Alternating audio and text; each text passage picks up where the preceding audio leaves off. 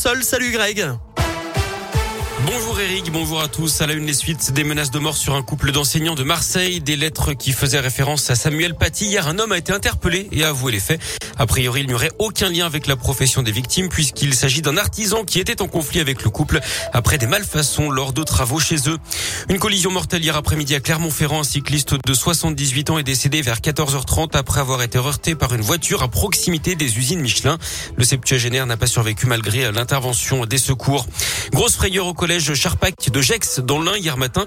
Un élève est arrivé en classe avec un obus. Il voulait rendre son cours d'histoire plus vivant.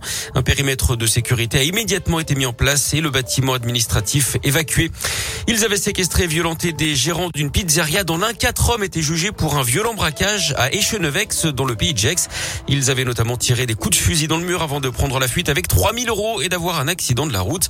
Trois d'entre eux euh, ont été condamnés pour les faits à proprement parler. Un quatrième pour complicité. D'après le progrès, ils ont écopé de 5 à 12 ans de prison. Du foot et la Ligue des Champions, le PSG peut dire merci à ses stars. Paris s'est imposé 3-2 contre Leipzig grâce à un doublé de Messi et un but de Mbappé. À suivre ce soir, Lille face à Séville. En Coupe de France de basket, ça passe pour Rouen face à Aix-Maurienne et pour Vichy-Clermont contre Antibes. Fin de l'aventure, en revanche, pour Andrézieux-Boutéon, éliminé à Fos-sur-Mer, et pour Saint-Chamond, abattu par Mulhouse.